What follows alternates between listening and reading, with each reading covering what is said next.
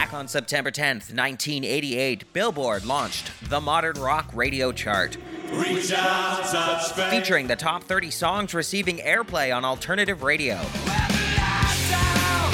On September 10th, 1994, that chart expanded to 40 songs. In 2009, they renamed the chart Alternative.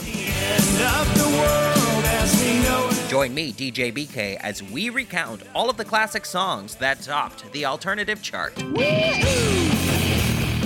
Now, it's interesting that a lot of bands that went to number one in the first few weeks of this chart are all coming up in a cluster a few years later. I guess their release cycles are in sync. So we are now talking about the week of September 7th, 1991. And in theaters that week, the top grossing film was kind of an odd one, especially for the end of summer. It was the neo noir romantic thriller Dead Again. Crime from the past has obsessed her. That was Roman Strauss. That was his wife, Margaret. He stabbed her in the throat with a Lovely pair of barber scissors. For whatever reason, these events are consuming her. A stranger Ah, Uh, my church. has found her. Why are you helping me? I, I don't know. I don't know. Maybe I feel sorry for you. Maybe, maybe I like you. Bryan Adams was still atop the Billboard Hot 100, prattling on about how he had a bit of an obsession problem with uh, someone else, which is, you know, mildly concerning.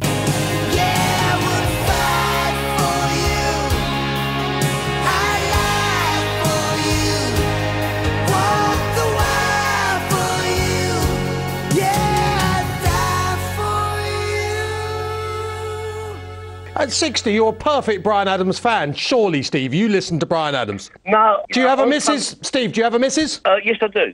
You never played her Everything I Do, I Do It For You? Uh, not really.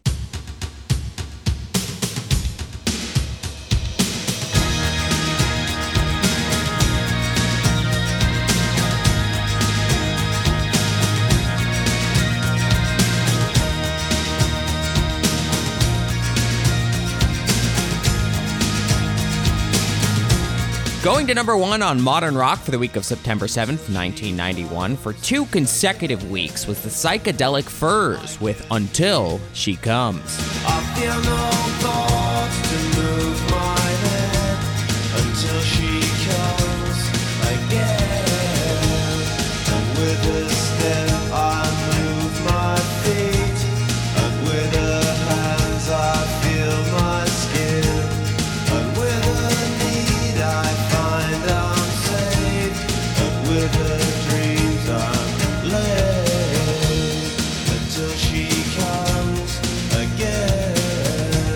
This was the lead single from the group's 1991 release, World Outside. This album was the band's seventh studio release overall, and if you've been keeping score with this series, you'll note that this is the group's third number one on modern rock up to this point. This would be their final song to top the chart.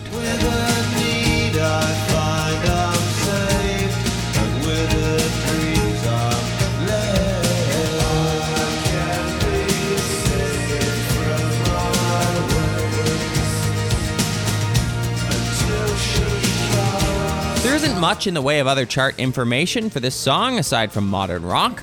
This track was written by the Furs and produced by the band, as well as producer Stephen Street. Street is also known for his work with the likes of Blur, The Smiths, and The Cranberries. Aside from Street, acclaimed record producer Hugh Padgham also produced a 12 inch remix of this track.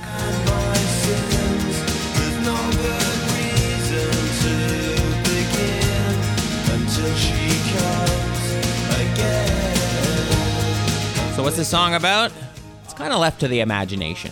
One would think the obvious that this is your classic love song with vocalist Richard Butler opining he can't wait for his love to return. Hence, until she comes.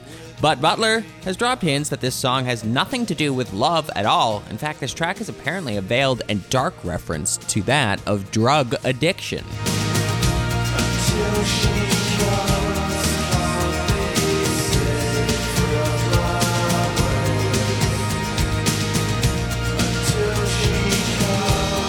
Music video mostly features images of Butler and the band performing in a nondescript dark studio with all the typical flashy effects you'd normally see present in music videos of the time. Spliced in are visuals that reference time and multiple shots of sands moving through the hourglass, a la Days of Our Lives, and images of Butler on a giant white clock like mat in which his shadow is the hand pointing to various times, getting later and later on the clock as the video progresses.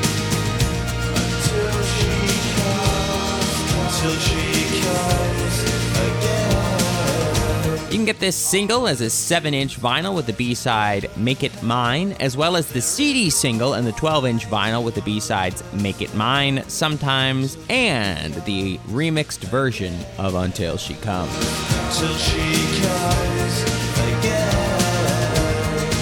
Not much more about this track and the psychedelic furs of this era, but be sure to check it out wherever it is that you get your music.